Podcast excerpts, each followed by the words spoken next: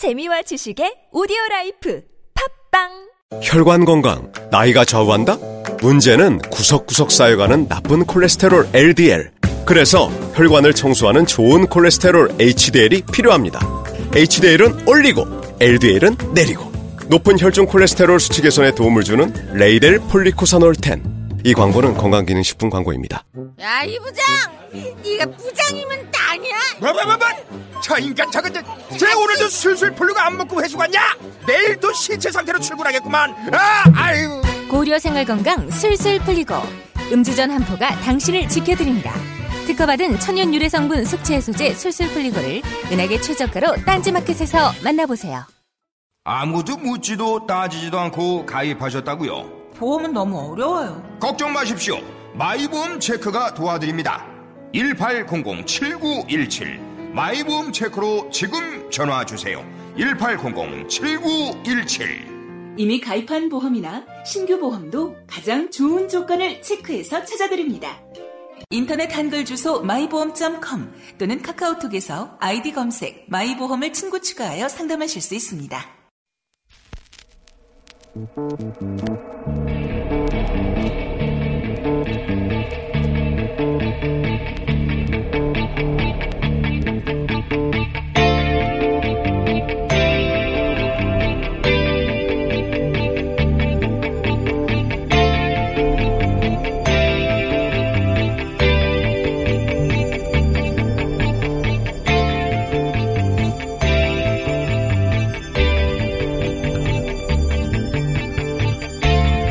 안녕하세요. 김호준입니다. 한진그룹 조 회장 일가 사태. 조 회장 일가의 비위는 기업의 구성원뿐 아니라 사회적 분노를 사고 언론의 일방적 폭격을 받게 충분히 했습니다. 그런데 시가총액 6위의 재벌 계열사가 고의적으로 시장 참여, 시장 참여자 일반을 상대로 사기를 친 것이 될 뿐만 아니라 재벌의 3세대가 승계 정당성을 잃게 되는 그 범죄 심각성과 사회적 파급의 측면에서 훨씬 중대한 삼성 바이오로직스 사태는 논란이라는 프레임으로 보도되고 있죠. 만약 삼성이 아니었다면 금융계의 검경이라고 할 금감원이 1년 넘는 조사 끝에 고의적 회계 분식이라고 판단한 사건이 금감원이 사상 최고의 징계 방안을 마련한 사건이 그저 논란 중이라고 보도되고 말았을 것인가. 삼성이 아니었더라면 그 범법의 중대성, 심각성에 대해 최소한 한진그룹 조 회장 일가 사태 이상의 물량으로 분석, 추적, 비판 기사가 쏟아지지 않았겠는가. 그런 의미에서 삼성을 상대로 용감한 판단을 내린 금감원의 박수를 보냅니다. 동시에 이 금감원의 결정이 판단이 삼성의 영향력에 의해 곡해되거나 무력화되지 않도록 철저히 감시해야 할 의무가 언론에 있다. 굳이 말해둡니다. 삼성이니까. 김호준 생각이었습니다.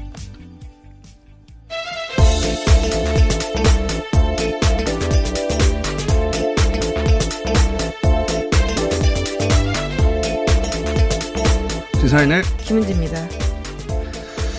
어, 삼성 보이, 바이오로직스. 벌써 이제 기사량이 좀 줄어들고 있는데, 예.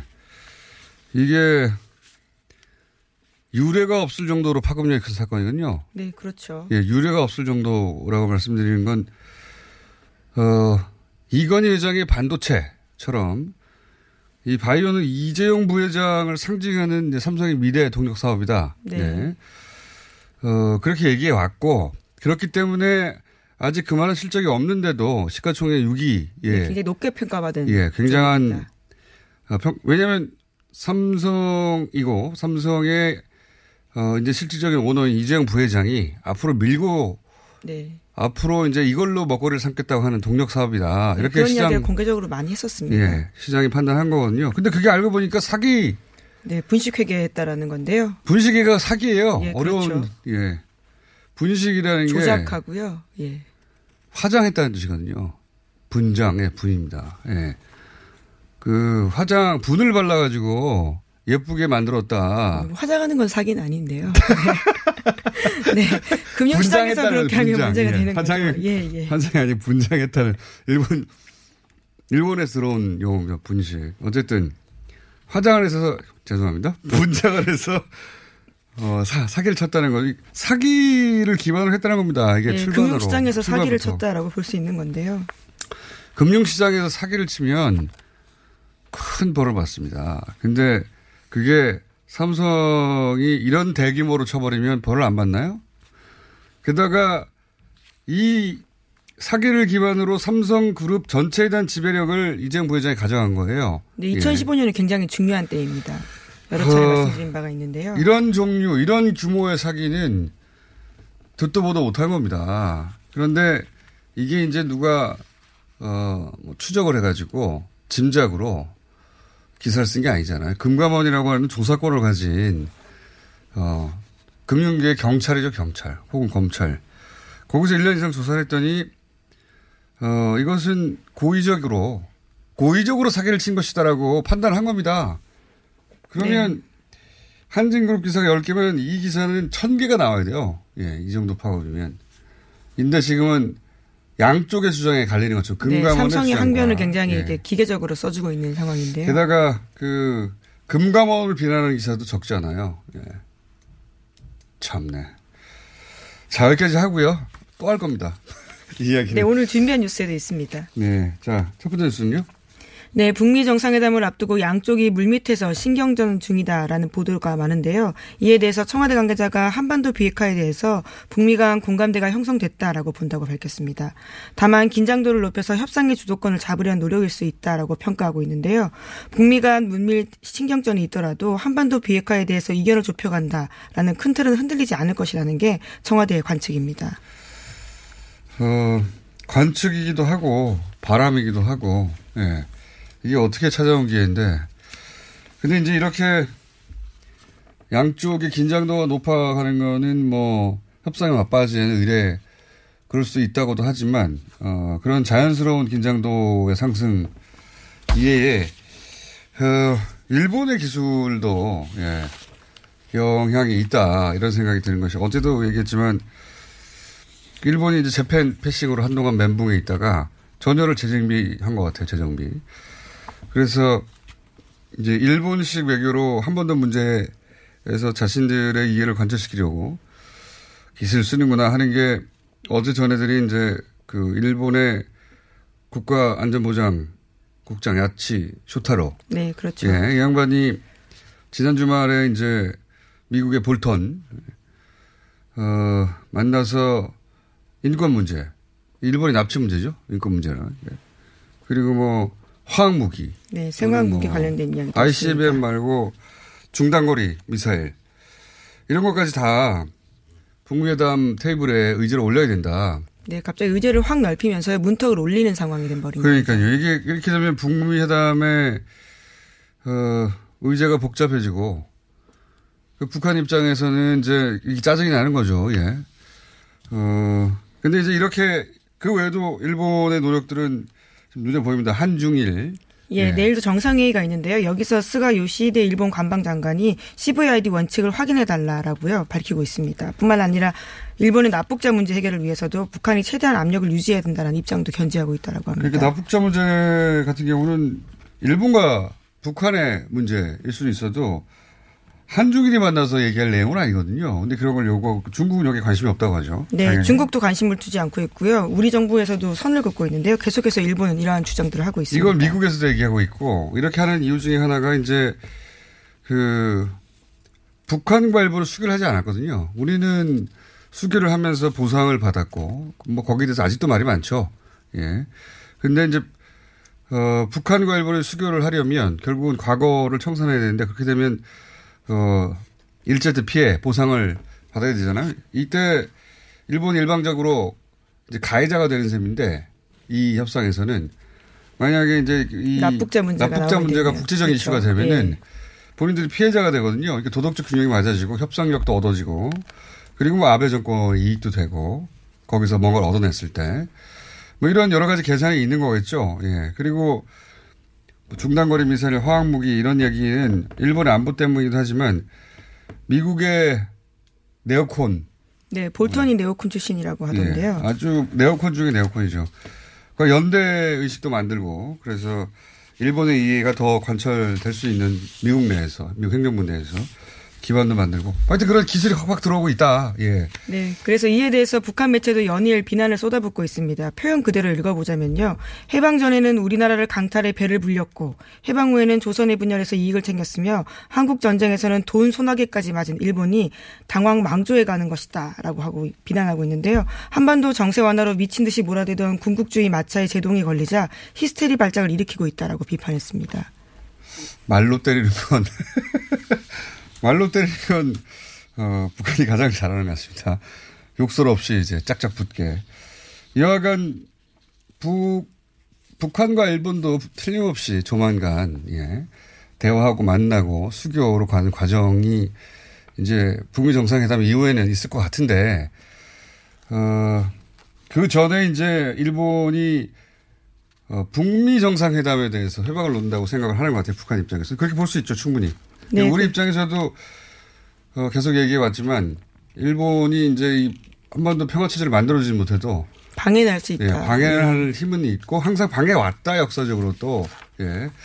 그런 측면에서 일본의 기술이 막 시작됐으니까 어, 일본 관리가 필요하다. 네, 그래서 오늘 아침에 요미우리 신문과 문재인 대통령 인터뷰가 또 공개되기도 했는데요. 북한과 일본의 대화가 재개돼야 된다라고 하면서 일본이 한반도의 평화 번영을 위해서 아주 중요한 역할을 할 수 있다라는 식의 메시지를 계속해서 내고 있습니다. 그러니까요. 네. 아베 정권이 뭐, 어, 우리에게 곱게 보일 일을 한 번도 한 적은 없긴 하지만, 예, 이 국면에서는 어, 일본과 함께 가야 한다. 예, 방해할 힘은 있거든요.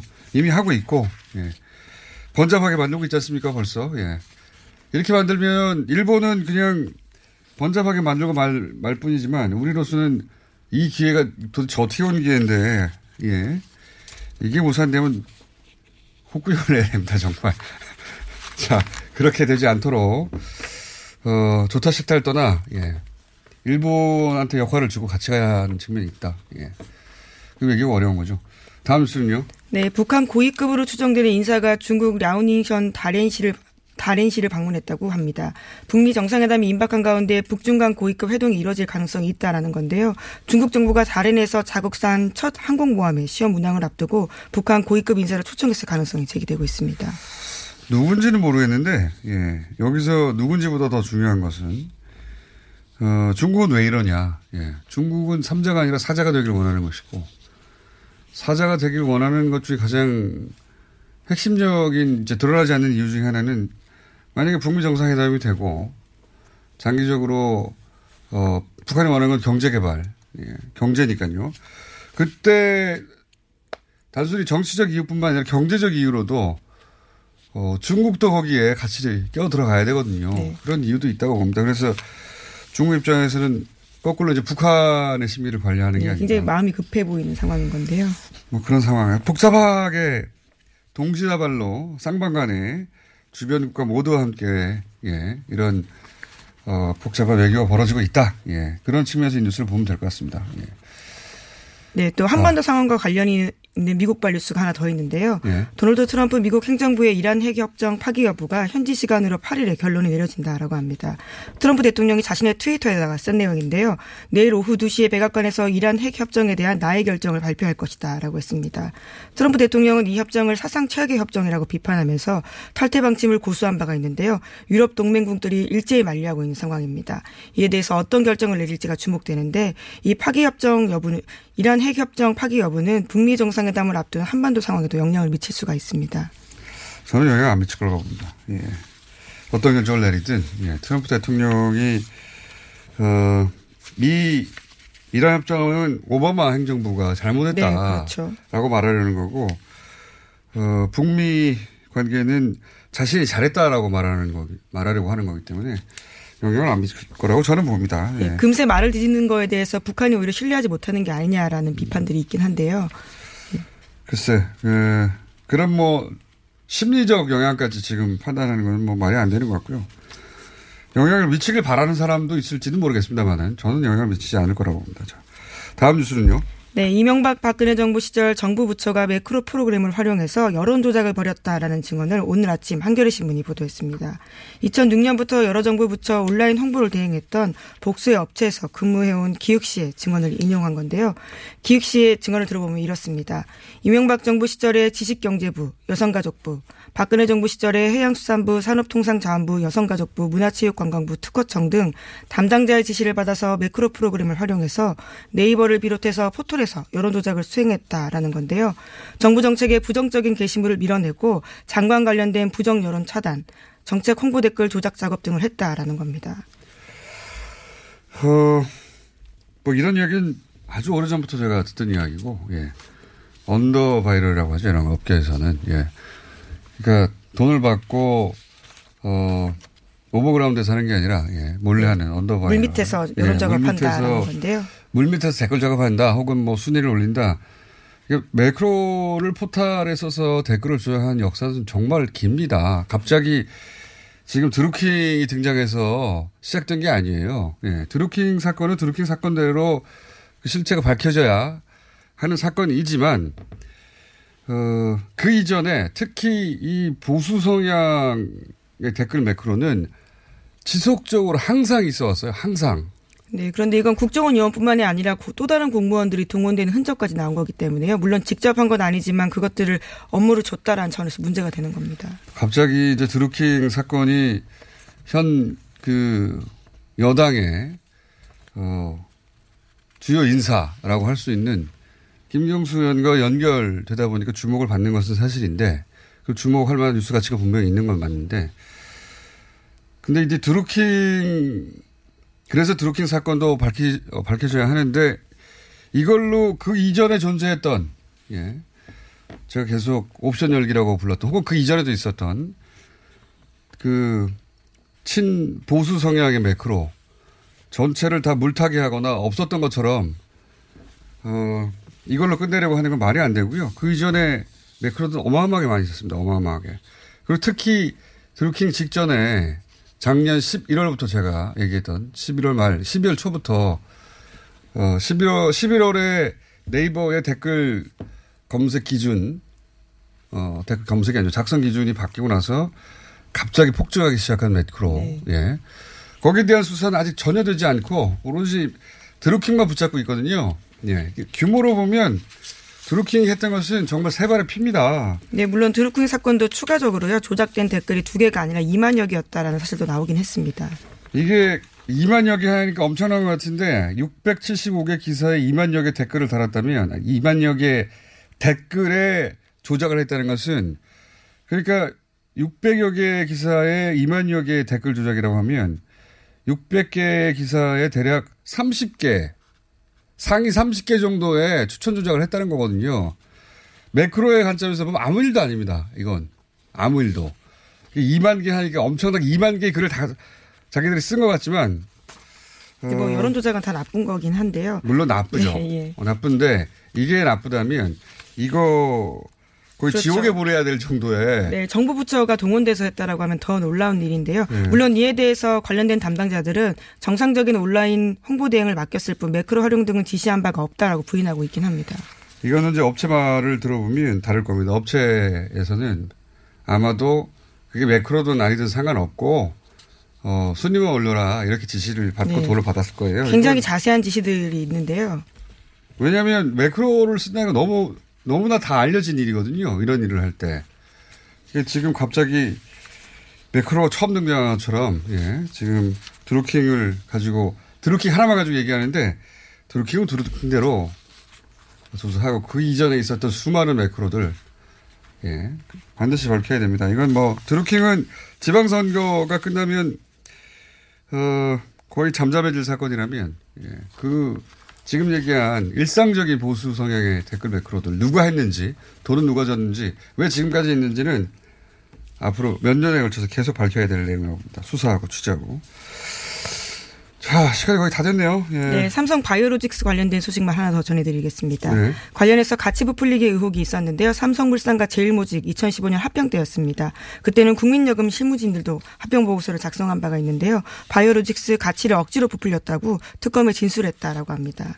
삼성 바이오로직스가 어떻게 어, 불책 얘기를 했냐가 아니라 왜 했냐 이게 본질이라고 말씀드렸는데 지금 삼성 바이오로직스 관련해서 이 본질에 가까운 기사를 계속 내고 있는 것은 JTBC입니다. 예.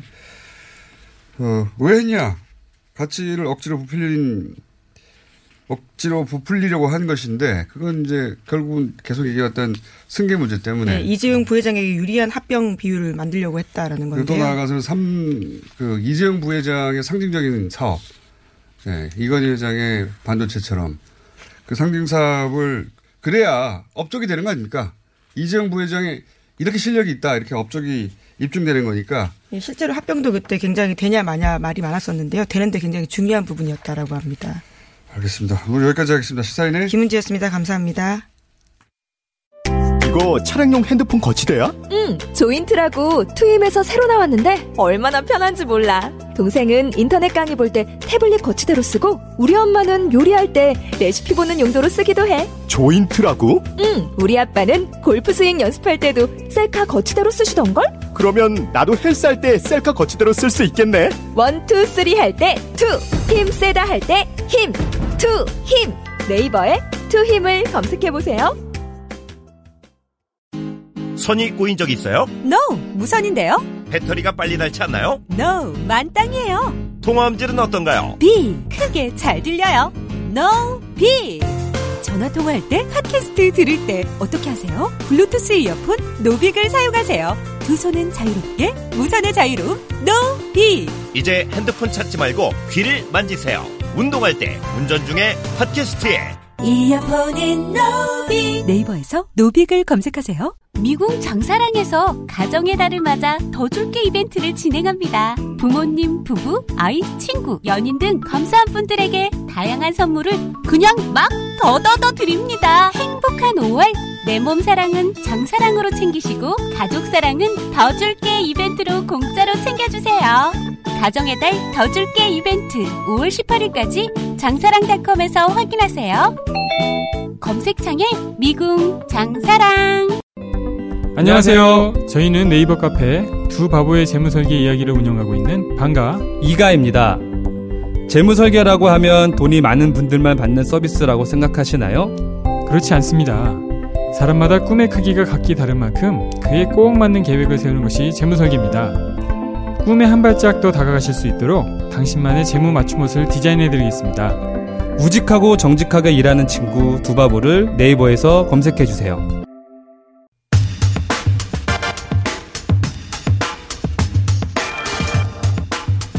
바른미래당 중앙선대위원장 겸 안철수 서울시장 후보 선대위원장직을 최근에 수락하신 손학규 전 대표를 직접 수행해 보셨습니다. 안녕하십니까? 예, 안녕하십니까?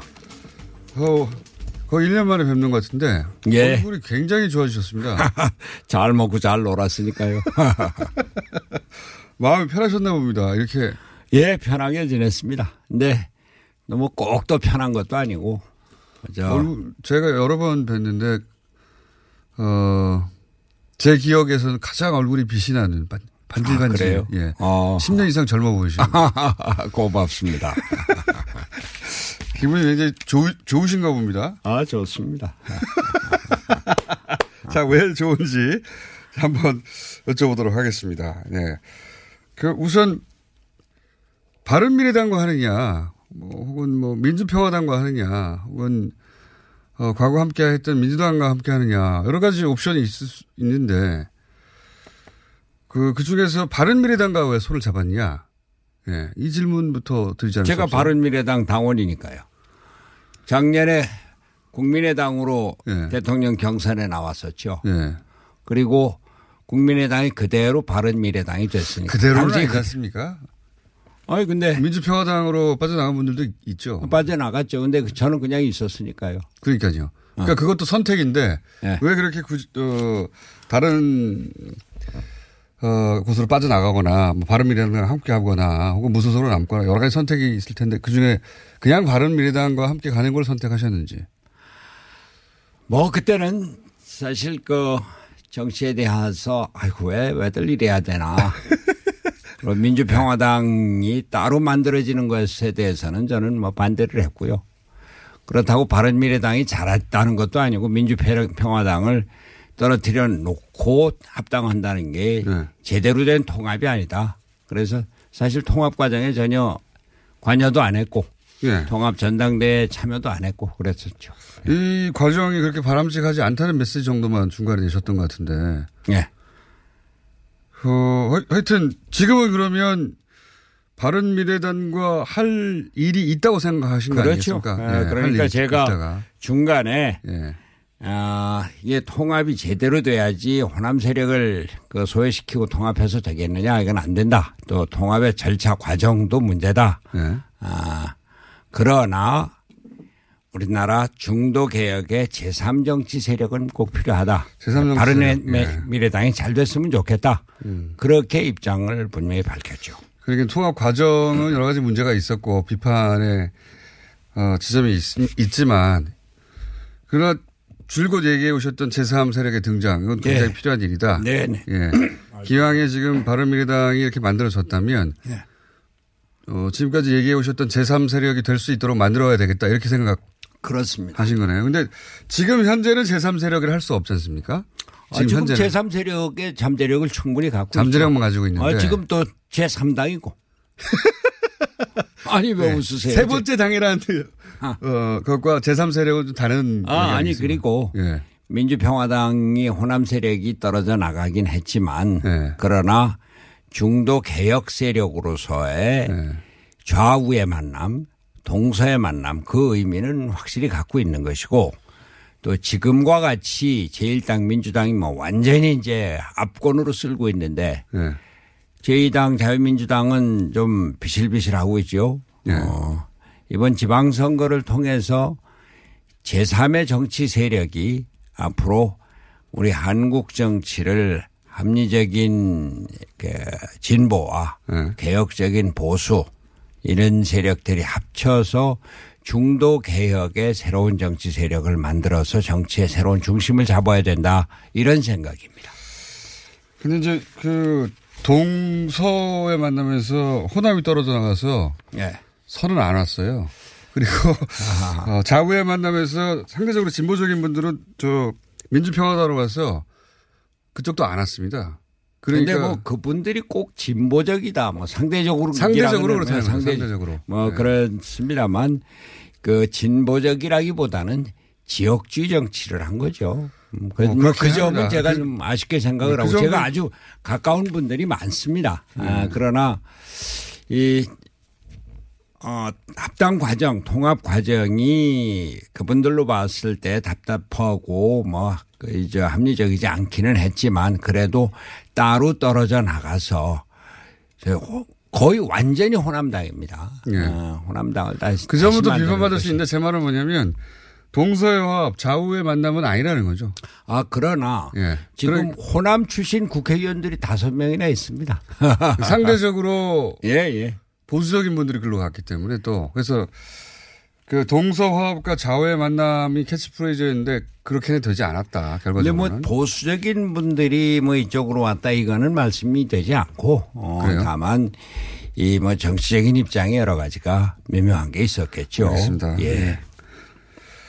어 그래도 동서의 만남, 좌우의 만남은 캐치프레이즈로는 공감되는 게 어, 것 같습니다. 뭐저 그 명분은 많이 약화가 되긴 했지만 알겠습니다. 그럼에도 불구하고 의원들의 구, 구성으로 보면은 동서의 만남이라는 것이 그런대로 네. 뭐 어느 정도는 예, 호남 지역에 의원이 다섯 명 살아 있으니까요. 예, 예. 그러면 그렇게 이제 불완전한데 지금 제3세력의 잠재력이 있다고 보신 것이고 그것이 이번 지방선거가 아니라 지방선거 이후에 그렇게 성장할 잠재력이 있다 이렇게 보신 거 아니겠습니까? 그렇죠. 예. 예, 예. 그렇게 지금 돌아오신 건 지방 어, 선대위원장 그 대표님이 대선 후보도 하셨던 분인데 어 다른 사람을 당선시켜 주려고 정치를 다시 재개하지는 않으셨겠죠. 예. 어, 제가 예. 잠깐 그게 말씀을 정치 재개 이유는 아닐 것 같고 그죠? 어, 그, 아이, 뭐, 저, 선대위원장 맡아달라고 요청이 있었고, 뭐, 주변에, 뭐, 얘기를 좀 해봤더니 뭐 절대 뭐 적극적으로 반대였죠. 네. 어, 뭐 우리 가족도 반대를 했고 친지들 또 뭐 그런 게 이제 언론에 나니까 뭐 지방에서도 전화도 오고 난리가 났었는데 어, 당의 두 대표가 또 정식으로 그 선대위원장을 맡아달라. 그래서 좀 고민을 하다가 그래. 지방선거 또 이후- 한, 네. 또한번 나를 버리자. 그런데 그냥 단순히 버리는 것이 아니라 이게 정치가 이대로 가면 안 되겠다. 한국 정치 바뀌어야 된다. 지금 뭐 문재인 대통령 어느 여론조사에는 87% 지지까지 나오더라고요. 뭐. 또 민주당에 대한 지지율이 59% 그러니까 70, 60% 이건 뭐 있을 수가 없는 일이죠. 그런 상황에서 뭐 지지율 저 바닥을 기고 있는 뭐 이런 그, 그 당의 뭐 서울시장 선거 대책본부장까지 같이 맡고 이런 것. 뭐 사람들이 많이 아유 저, 저 사람 왜 그러나 그럴 겁니다만 방금 말씀드린 대로 우리나라의 중도 개혁 정치 세력이 뿌리를 박지 않으면은 한국 정치 앞으로 참 문제다. 지금도 내용적으로 문제입니다. 남북 정상회담이 잘 되고 있고 북미 정상회담 가고 있고 합니다만 국내 정치적으로는 아주 문제가 많죠.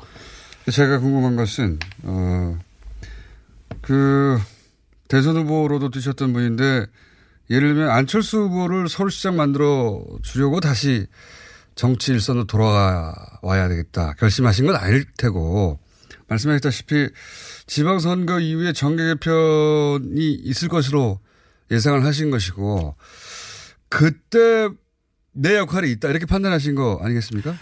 그때 내 역할 이전에 정치 개편 어, 뭐 정계 개편이라고 그래도 좋습니다. 완전 정치 개편의 틀을 만들어 놓는 것이 이번 지방선거에서 필요하다. 틀을 만든다는 건 어떤 의미입니까? 서울시장에 안철수가 당선되는 것이 예. 예, 중도 개혁 세력이 아 우리에게도 땅이 있구나. 여지가 있구나. 이런 그, 그 확신을 주는 것이고 또 그것을 통해서 지방선거에서 뭐 서울시장뿐만이 아니라 예, 주변에 뭐그 경기도 인천 뭐 이렇게 수도권에서부터 시작을 해서 정치적인 기반을 확실히 만들어 나가는 것이 중요하다 이런 생각이었습니다. 어, 그러면은 안철수 후보가 예. 이번에 서울시장에서 승리하게 된다면 그것은 앞으로 있을 뭐 보수 어, 재편 혹은 정계 개편 혹은 뭐 정치 개편에서 적자가 되는 안철수 후보 중심으로 그런 개편이 이루어질 수 있는 그런 조건이 될 수 있기 때문에 서울시장 당선이 중요하다. 밑그림이 될 수 있기 때문에. 뭐 정, 그 안철수 후보 꼭 중심만이 아니더라도 예. 새로운 세력의 어떤 기반을 마련한다. 바른미라. 바른미래당 중심에. 그렇죠. 예. 왜냐하면은 지금 이대로 만약에 완전히 지방선거에서 완전히 완패를 한다. 그러면은 아이고 이건 뭐 안 되겠구나. 어, 우리 다시 자, 자유한국당으로 가자. 우리 또 뭐 민주당으로 가자. 그럼 양극 체제가 다시 만들어지면은 네. 그럼 우리나라 정치가 계속 지금도 싸우고 있는데 말이죠. 그냥 그 일반 국민들 정치 그러면 아우 그 싸우지 좀 마 이러지 않습니까? 어, 그런 싸움만이 아니고 그 통합을 해서 좌우의 극단적인 대결 이런 것이 아니라 중도 개혁적인 통합을 통해서 한국 정치를 안정시키자 이런 생각입니다.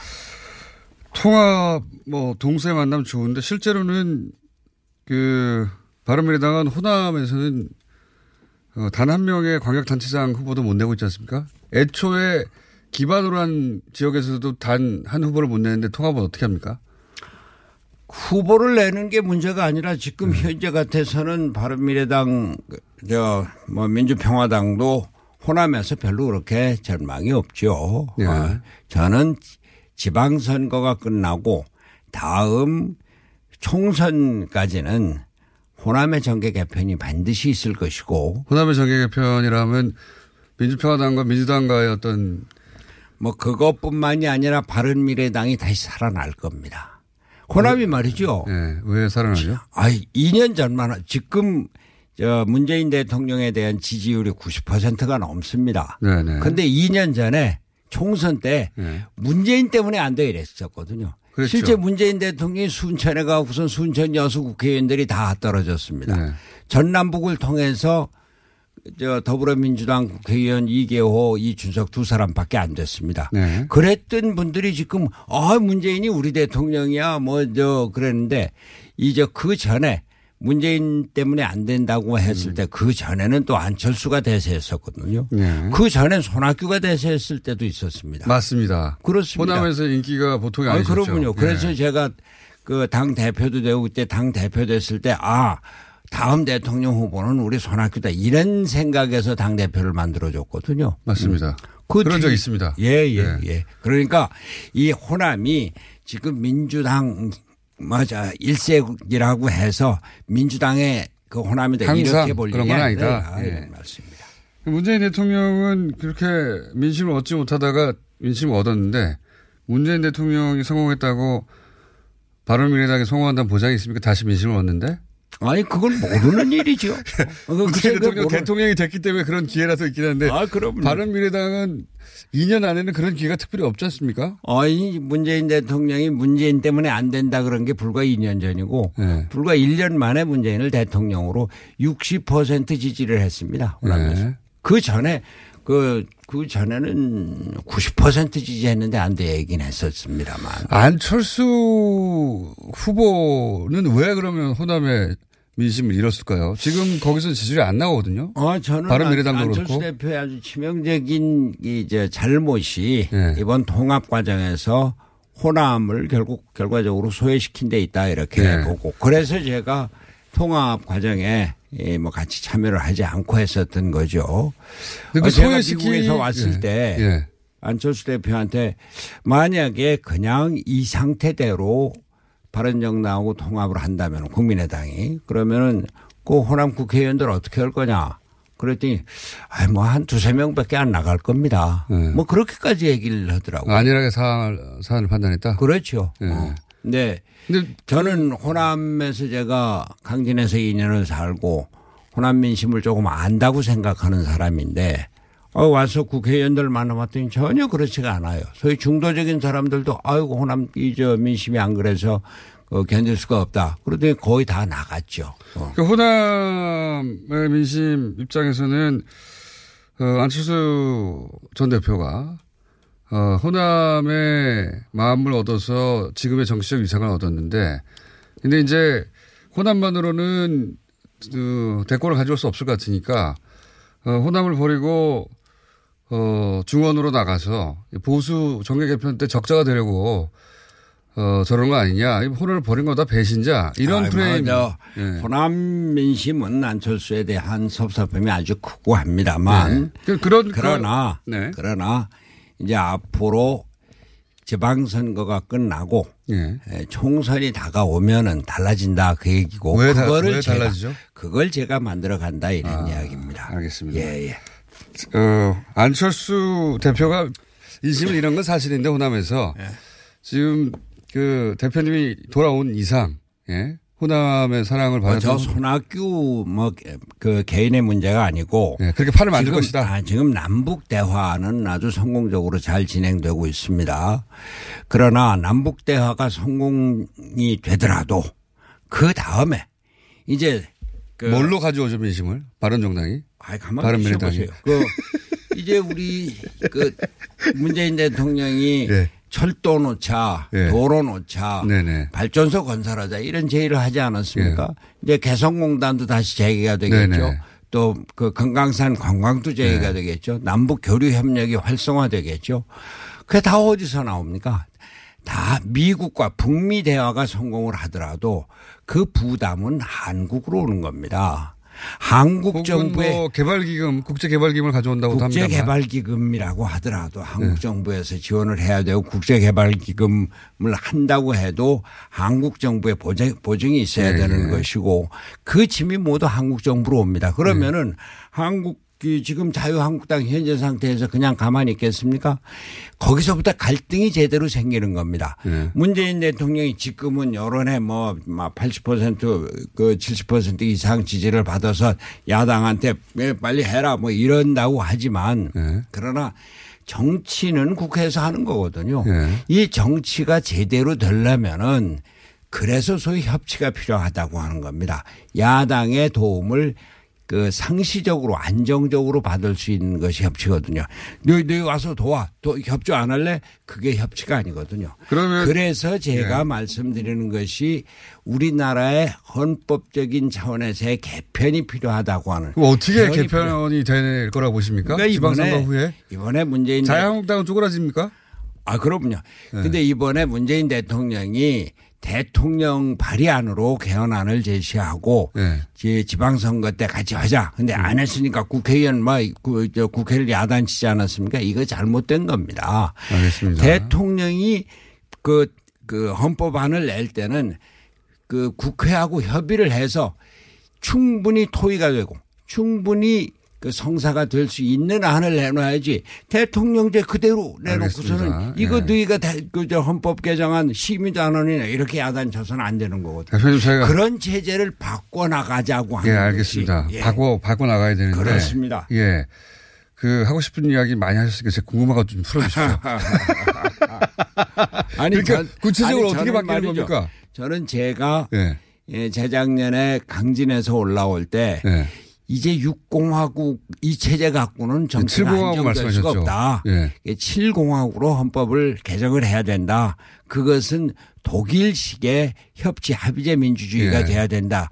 이러고 올라왔는데 바로 그 저 그 태블릿 PC 사건이 네. 터지고 촛불 그, 그 시위로 들어갔죠. 예. 대표님의 등장과 함께 터진 일이라 손학규 효과라고도 했습니다. 네. 또 다시 뭐, 사건이 터졌다고. 아니 근데 그거는 예. 당연히 터질 게 터졌고 예. 근데 문제는 왜 그게 터졌느냐 얘기예요.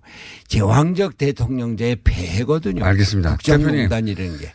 거기까지는 제가 이미 과거에도 많이 들었던 이야기인데 제가 다시 등장하신 다시 전면에 쓰신 이유 관련해서 정계 개편을 예상하시잖아요. 예. 정계 개편이 구체적으로 이제 정치를 오래 하셨으니까 딱 보면 그림이 섰으니까 이제 나, 나가야지 하셨을 거 아니, 아니 겠습니까?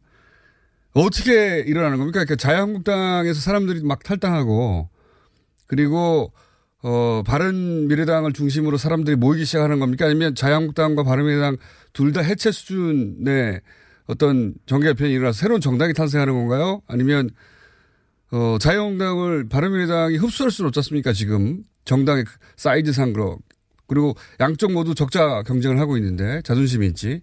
어떻게 일어나는 거죠? 구체적으로. 그리고 이제 그리고 어떤 정당이 탄생하고 대표님은 어떤 역할을 하시게 됩니까? 거기서. 이제 2년 후에 총- 총선이 있지 않습니까? 예, 예.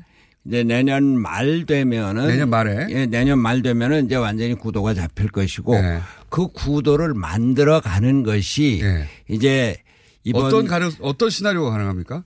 아, 지금 예를 들어서 자유 그, 그 바른 미래당이 예. 이번 지방 선거에서 서울시장 이기고 또 못 이기면 어떡합니까? 예. 현재 기준으로는 이기기 쉽지 않은데요. 현재 기준으로. 근데 말이죠. 예. 제가 어제 안철수 후보하고 어제는 인사동에서 종로를 갔었고 그저께 강남역에서부터 또 저 삼성역도 갔었어요. 예. 그런데 대단합니까? 저도 깜짝 놀랐습니다. 특히 젊은 사람들이 예. 그 길을 가지 못할 정도로 막어서 음. 저 사진 찍자고 그러고 사진 카메라 촬영하고 그러는데 아이고 야 이거 안철수가 정말 그 저게 인기인가 그냥 단순히 인지도인가 음. 뭐꼭 지지를 하지 않는 사람들도 뭐 배우 같은 사람들이 그렇죠. 나왔으니까 와서 사진을 찍었을 수는 있을 텐데 아주 호의적이에요. 음. 그리고 어제 인사동 같으면은 중년 뭐 가족들도 많고 그랬는데 그렇게 네. 호의적이고 그래서 지지율 격차가 그걸 감안하더라도 너무 큰데요, 지금은. 아 그런데요. 20표를 감안하더라도. 근데 그거는 지금 아, 따라잡습니까? 저 박원순 후보가 예. 에, 이제 문재인 대통령과 남북 대화에 얹혀 있는 겁니다. 그러니까 지금 선거 운동을 안 하고 그냥 저 출마 선언만 하고 사무실로 다시 돌아가지 않았습니까? 효과를 그렇다고 없애버릴 수도 없지 않습니까? 그런데요. 문재인 대통령이 그 재미있는. 게요. 예. 그저께 MBC 여론조사를 보면은 예. 박원순 아무것도 안 했는데 그냥 그 저 거기 얹혀 있는데 지난달보다 3%가 떨어졌어요. 겨우 3%인데요. 김문수도 3% 떨어지고. 근데 네. 이제 안철수가 제대로 운동을 하고 또 저 박원순이 제대로 운동을 하면은 이 김문수 더 떨어지고 하면서 양자 구도가 될 겁니다. 솔직히 그리고 2위, 앞으로 2위 전략 아닙니까, 현재? 아닙니다. 이, 아닙니다. 이길 수 있습니까? 그럼요. 그러면 이긴다 치고, 이, 이긴 다음에. 왜냐하면은 예. 왜냐하면은 저, 저는 뭐 저, 제가 안철수 후보하고도 개인적으로 잘 알고 그래서 사실 상당히 조심스러운데 문제는 안철수 아저 안철수 저 박원순 후보하고도 개인적으로 잘 네. 알고 그래서 좀 조심스러운데 사람들이 박원순이 뭐 했지? 아유 지겨워 지루해 음. 이세 마디입니다. 뭐 했지? 지루해 지겨워 지지율 왜 이렇게 많이 나올까요? 얹혀 있다니까요. 그렇다고 얹혀, 얹혀 있는 걸 100% 인정하더라도, 음. 문재인 대통령을 없앨 수는 없지 않습니까? 얹혀 있는데 어떻게 하죠? 아, 그런데, 그런데 이제 문제는 이제 선거가 다가오면은 남북 대화 및 민주, 문재인 대통령에 대한 지지율과 서울 시정과는 서울 시민들이 구분을 합니다. 그게 바로 안철수가 길거리에 나섰을 때 보여준 시민들의 아주 열화와 같은 지지더라 이런 겁니다. 그러면 좋습니다. 그런 여러 같은 지지 덕분에 서울시장이 됐습니다. 그 이후 정계 개편은 어떻게 일어납니까? 그러면 이제 아 제3의 정치 세력이라고 하는 구심점이 되는 거죠. 그, 그것이 이제 구심점이 되고 예. 자유한국당은 지금 국민들로부터 많은 뭐 보수층도 떠나가고 있지 않습니까? 예. 그래서 쪼그라듭니까? 쪼그라들죠. 쪼그라드는 건- 보수층이 말이죠. 예. 합리적인 보수가 있고 이 맹목적인 보수가 있는데 맹목적인 보수는 남아 있을 겁니다. 예. 합리적인 보수는 대량 탈당 사태가 일어날 것이다? 그렇죠. 지금 저 강길부 의원이 탈당을 하지 않았습니까? 예. 신호탄입니까? 하나의 하나의 신호탄입니다. 그리고 남경필이다 또 뭐저 또 그 저 누굽니까 김태호다 이런 네. 분들이 원희룡 뭐 지사. 이렇게 좀 그 비판적인 입장을 공개적으로 그분들은 바른정당, 바른정당에 있다가 글로 갔는데 다시 돌아옵니까, 그럼? 지금 앞으로 그것이 바른정당 그 있는 그 상태에서 다시 돌아온다. 이거는 앞으로 봐야 음. 됩니다. 그러나 바른정당이 중심이 되고 이 합리적인 그, 그 보수와 새로운 정당이 탄생할 수 있군요. 그렇죠. 예. 개혁적인 그 진보 이런 것이 이 바른 정당을 중심으로 해서 새롭게 형성이 될 것이다. 바른 정당을 중심으로 해서 새로운 아, 맞아. 바른 미래당을 바른 미래당을 중심으로 해서 새로운 정당이 탄생할 것이다. 예, 예. 여러 곳에서 탈당하고 한국에 모일 것이고 그리고 지금 현재 민주당도 막상 이제 내년 그 지방선거 대표님 시간이 다 됐네요. 이거. 예. 한번 더 오셔야 되겠습니다. 아, 뭐 좋죠.